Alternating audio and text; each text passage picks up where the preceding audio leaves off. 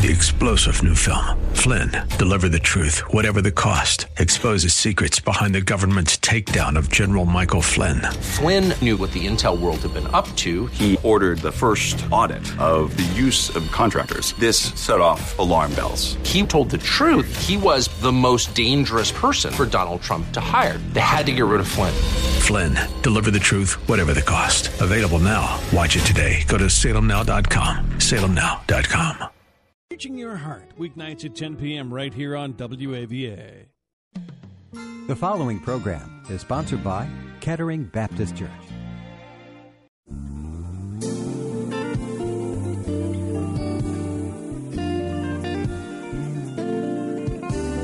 Welcome to the radio broadcast ministry of Kettering Baptist Church, where we minister in the spirit of excellence under the leadership of our anointed senior pastor, Bucus Sterling III. Please stay tuned at the end of this broadcast for information on how to obtain a copy of today's message in its entirety.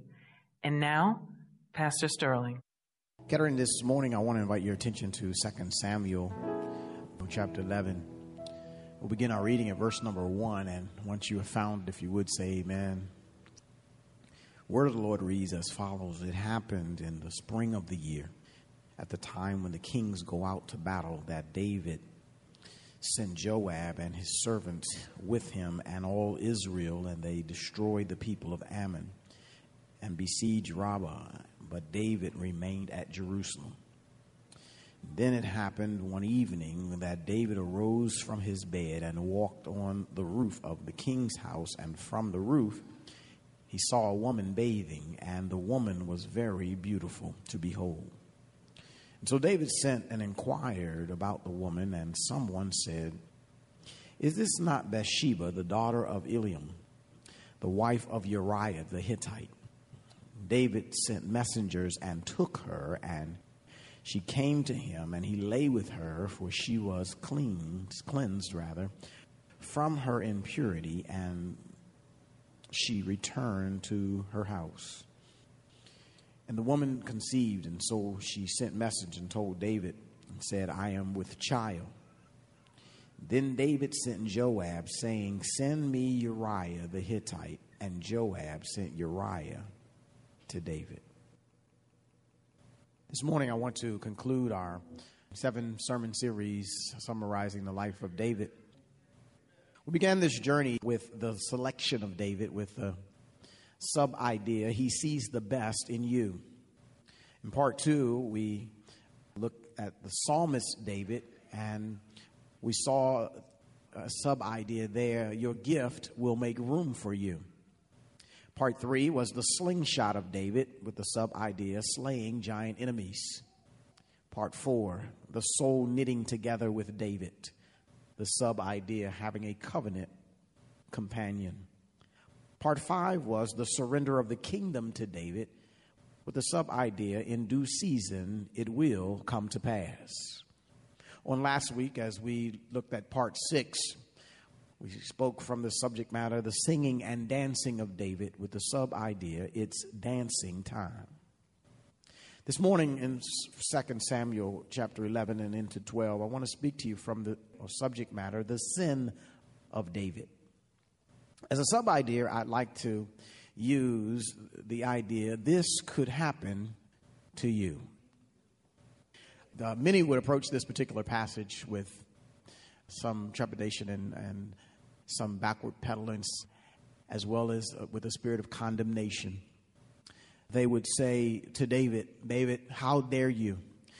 Being an anointed man of God, the chosen of God, the one whom God has removed another king to put to allow you to put in his place. How dare you, David, after God has sustained you through all your wanderings and through all of your, your persecutions and, and how God has kept you from lions and bears and Saul's chasings. How dare you, after God has done all that for you, surrendered the kingdom into your hand and allowed you to sit on Saul's throne and to reign as king over all Israel. How dare you, David, one whom God has entrusted so much into his care? How dare you, David, being one who God allowed even the, the Ark of the Covenant to be brought back into Jerusalem and to be put in the place that was close by you? How dare you, after all of that, how dare you go off and do something like this?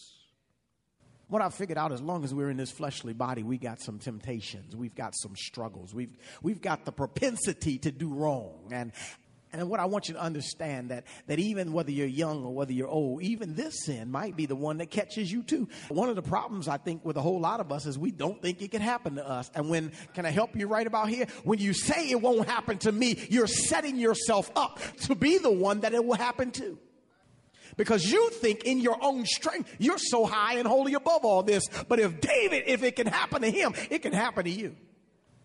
In fact, as I thought my way through this text, I thought, you know, for some people it already has happened to them. For others, it's happening to them right now. And for others, maybe it will happen to you in the future.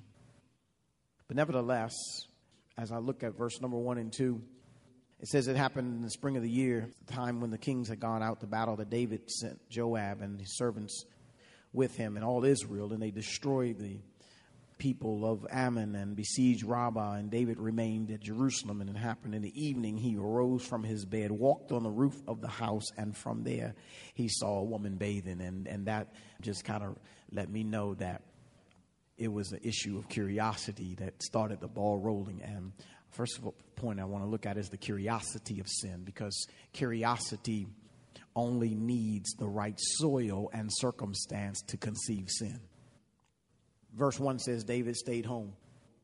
Okay, we, a lot of folk want to beat David up. Oh, he should have been out there fighting. He should have been at battle. He should have been in the king's place. Well, it, before you get too hard on David about that, uh, first of all, I need to understand it was not uncommon for a king to stay home from battle, especially when the battle that they were fighting was not of a severe nature. The battle that Israel was fighting at this particular time is it's a small uh, nation. It's not a big deal, and so it really wasn't a big deal that David stayed home. But he did stay home. That's part of the recipe of the circumstances that allows and provides the soil for this sin to take place. He stayed home.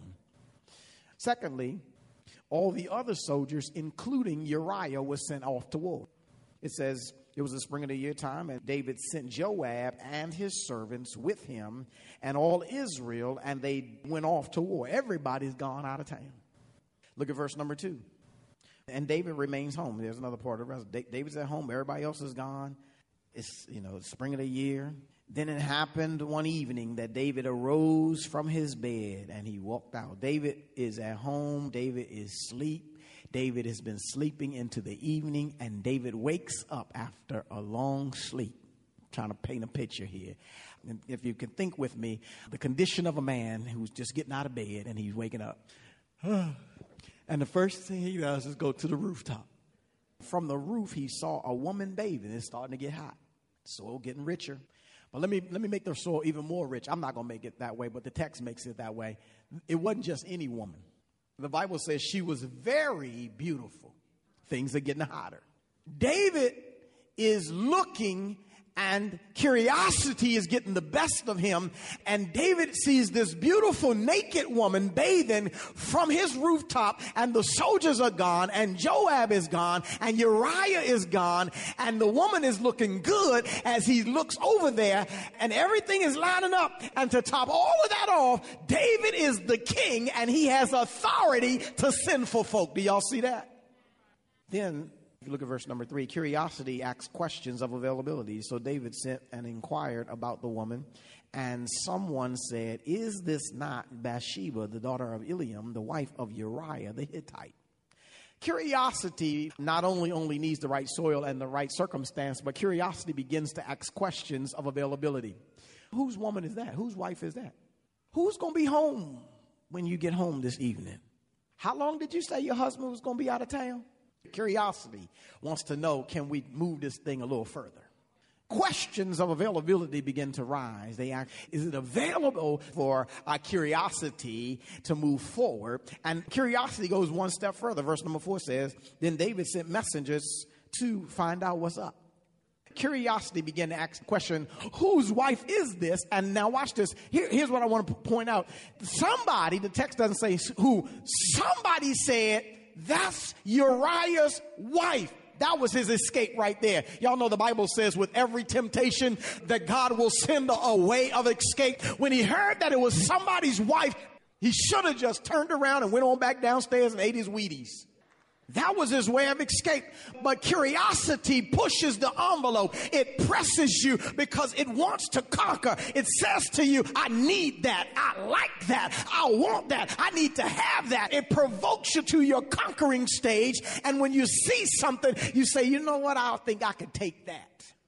Curiosity provokes you to conquering, and, and the Bible says here that when the curiosity pushed him to the place of conquering, in verse number four, it says he sent messengers and he took her because he was the king. He could do stuff like that. He took her that he might conquer her and he lay with her. But watch this curiosity will conceive sin. And as you look there in verse number five, it says, Then the woman conceived. And so she sent and told David and says, Hey, I'm with child. Can I help y'all with something? Sin is never going to show you the end of the road. It's not going to show you the conception of a child. It's only going to point you to the fun of the moment. And that's why a lot of people get caught up in the fun of the moment, but not understanding there's an end of the road that sin is taking you on. Proverbs says it starts off sweet to the tongue, but when it gets to the belly, it's like wormwood. It's nasty. It's terrible. It's going to take you down. It's like, and then eventually you're going to get shot in the liver with an arrow and take you down because the wages of sin is death and sin doesn't want you to know that's where I'm taking you. It just wants you to think you're having fun. Yes, I'm, I'm, I'm cause, you're curious. You're curious. And a lot of curiosity killing the cat. Next, I want to I want to look at the cover up of sin because uh, right after sin is conceived and right after sin takes place, the natural human response of man is cover up. If I take you all the way back to the garden, uh, when Adam and Eve was in the garden, uh, immediately when they sinned, you know what they did? They began to sew fig leaves together to cover themselves up. And when God came looking for them in the cool of the day, the Bible says they hid from God in his garden. Here they are trying to cover up their sin and then trying to hide from God who made the garden, who is over the garden, who is omnipresent through the garden. They're trying to hide from Him in the garden. And guess what? That whole behavior of man has not stopped since then. Cover up is still the natural response that we have to sin. The reason why that happens is because innocence equals transparency. But when you're not innocent, you will cover up. The reason why you don't leave your cell phone out is because you're not innocent. The reason why you got to keep it on you and under your pillow and, and beside you all the time, perhaps is because you're not innocent. The reason why your wife, your husband doesn't have your emails addresses and the codes to get in them and the passwords to move through them. I'm not talking about just the one you want them to see. I'm talking about all of them is because perhaps you're not innocent because innocence equals transparency. cover up, cover up, cover up. And look at verse number six. And verse number six is when David begins to do his cover up.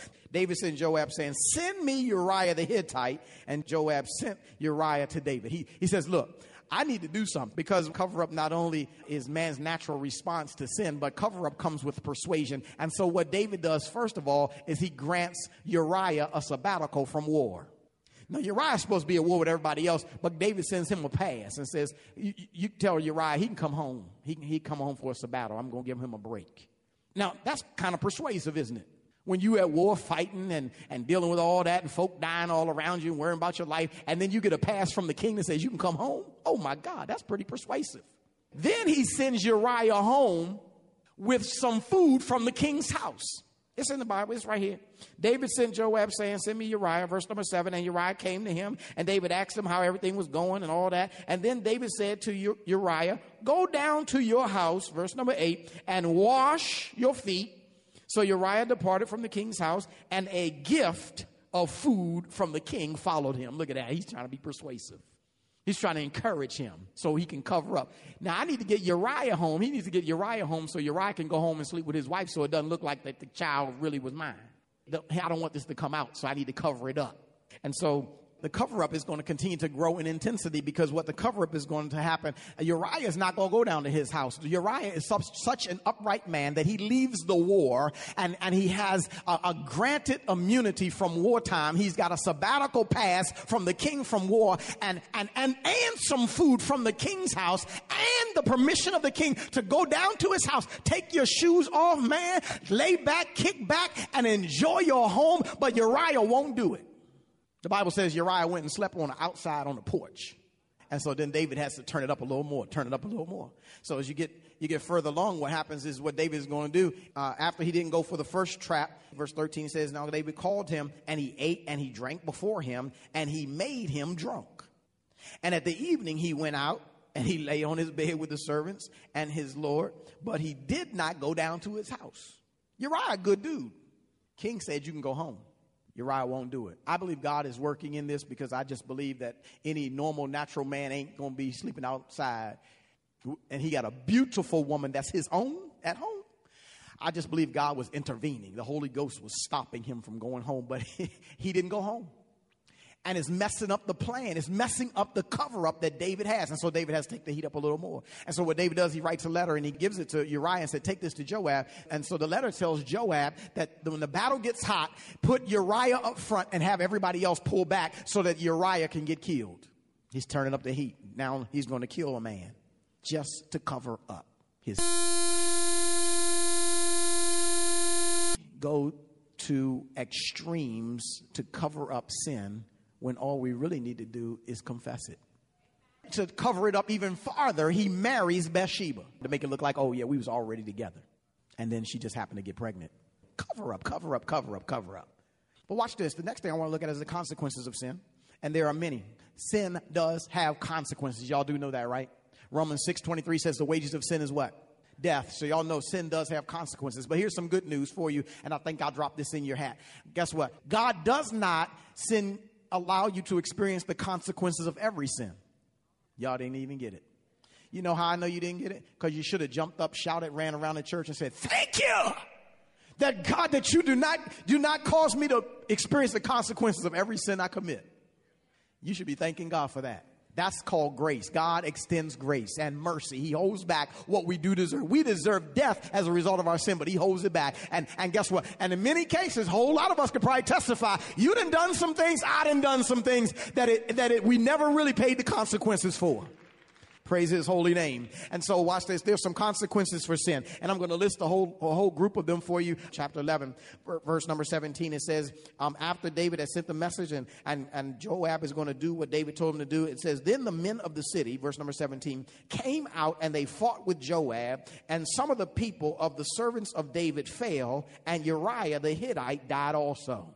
First thing I want you to see as it relates to the consequences of sin is collateral damage the, the idea in the cover up was just to kill Uriah, but now not only is Uriah dead, but there's a whole lot of other folk that are injured and dead because of David's sin in the first place. Can I help you right here? Your sin does not just affect you. Your, your sin has collateral damage. There's other folk that are going to be affected by your sin. There's some children that might be affected. There's some husbands and wives that might be affected. There's some communities that might be affected. There's some church people that might be affected because of your sin. Because of your behavior, there is collateral damage damage to your sin.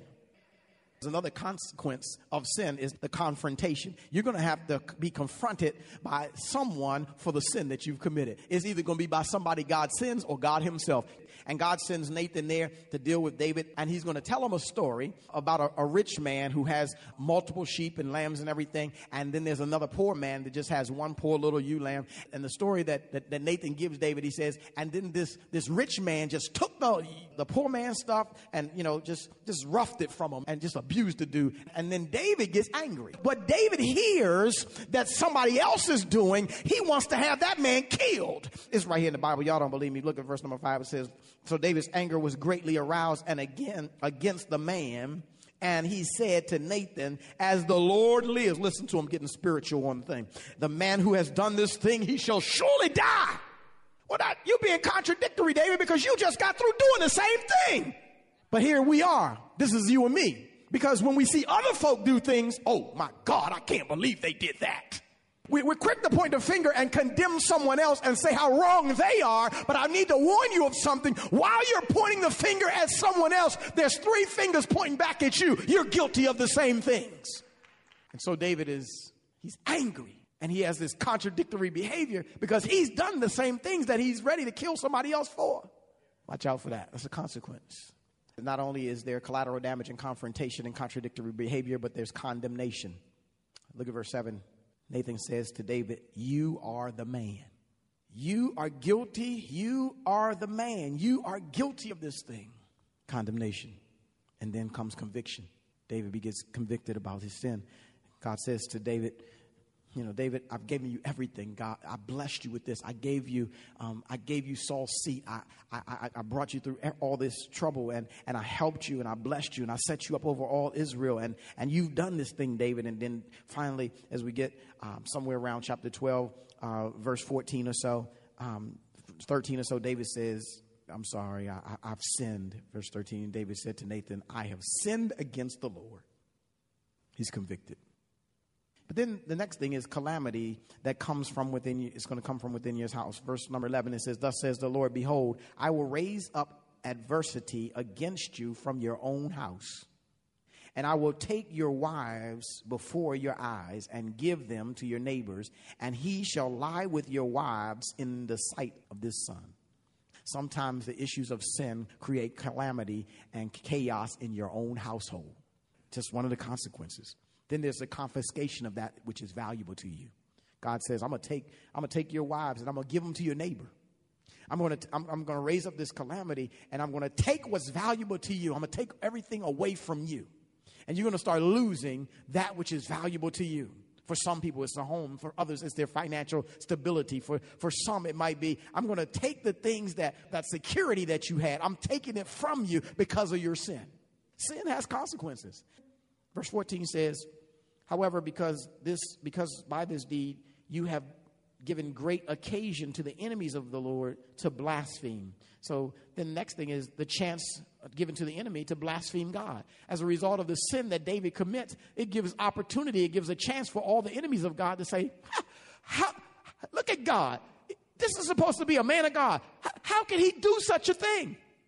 He gives chance to the enemy to say, Your God is not all that ain't I don't really want your God. He's he's not he can't keep you from sin. I mean, come on. I thought you you serve the awesome God and the mighty God, and your God allows you to do that. Your sin, David's sin, allows and gives chance for the enemy to blaspheme God. And then lastly, there is the child's death. After all this takes place, the child which is conceived is going to die. David pleads for the child. He begs for the child. He prays for the child. He fasts for the child. But ultimately, the child still dies. And in verse 18, you'll see the death of the child. The, die, the child dies. On the seventh day, it came to pass that the child died. That which was obtained through sin will not last. But can I help us right about here? Because I'm a firm believer that if David had only waited on God, God would have given him Bathsheba anyway. Pastor, where do you get that from? Well, because what God ultimately does is, is he's going to give Bathsheba a son whose name is Solomon, who's going to reign in David's place. He's going to be the smartest man that ever lives. And through him is going to come the Messiah. So it had to be already in the plan and in the purpose and the will of God that he was going to give it to her. But he got ahead of God and tried to take what was not his if he had only waited on God. You don't need to, you don't need to get ahead of God with sin. Now, if I leave you there, this would be a bad place for all of us to leave, and, and we would kind of go out kind of miserable and sad and say, oh my God, we're just. Well, here's good news there is comfort from sin. God does forgive sin. He did what no one else could do. He shed his righteous and precious blood. He allowed the Jews to nail him to a rugged cross. He stayed on the cross. He bled righteous blood. He forget, he took on your sin and my sin and then he buried it in a tomb. And on the third day, he got up with all power in his hand so that he alone could forgive us of sin. He does forgive sin. Praise the name of the Lord. And guess what? It doesn't matter what sin you've committed or how long you've been committed it. He, he's able to forgive you of sin. Praise the Lord. You've been listening to the radio broadcast ministry of Kettering Baptist Church under the leadership of Senior Pastor Bucus Sterling III, where we minister in the spirit of excellence. We pray that you have been richly blessed by today's message. Financial contributions in support of this ministry are welcome. We thank you in advance for uniting with us in kingdom building. For a copy of this sermon on CD or to hear this message again on the web, please visit our website at ketteringministries.org and remember to reference the title or broadcast date. We hope that you have enjoyed our journey together, and we invite you to join us for one of our spirit filled worship services, Sundays at 8 a.m. or 11 a.m. at our new edifice called the Legacy Center, located at 6909 Crane Highway, Upper Marlboro, Maryland. For additional information, go to our website at ketteringministries.org or contact our church office at 301 574 3515 Please join us again as Senior Pastor Bucus Sterling III and the Kettering Baptist Church family minister in the spirit of Three star general Michael J. Flynn, head of the Pentagon Intelligence Agency, knew all the government's dirty secrets. He was one of the most respected generals in the military. Flynn knew what the intel world had been up to, he understood its funding. He ordered the first audit of the use of contractors. This set off alarm bells. The explosive new documentary, Flynn, Deliver the Truth, Whatever the Cost, and covers the facts behind this scandal. Flynn told the truth. He was the most dangerous person for Donald Trump to hire. I find out the worst enemy that I'm going to face in my life is right here in America. They took my assessment and they wanted me to change it. And I was like, I'm not changing it. They had to get rid of Flynn with in depth interviews, archival footage, and never before seen personal records of the man behind the headlines. I just felt like I was drowning. Flynn, deliver the truth, whatever the cost. Available now. Watch it today. Go to salemnow.com. Salemnow.com.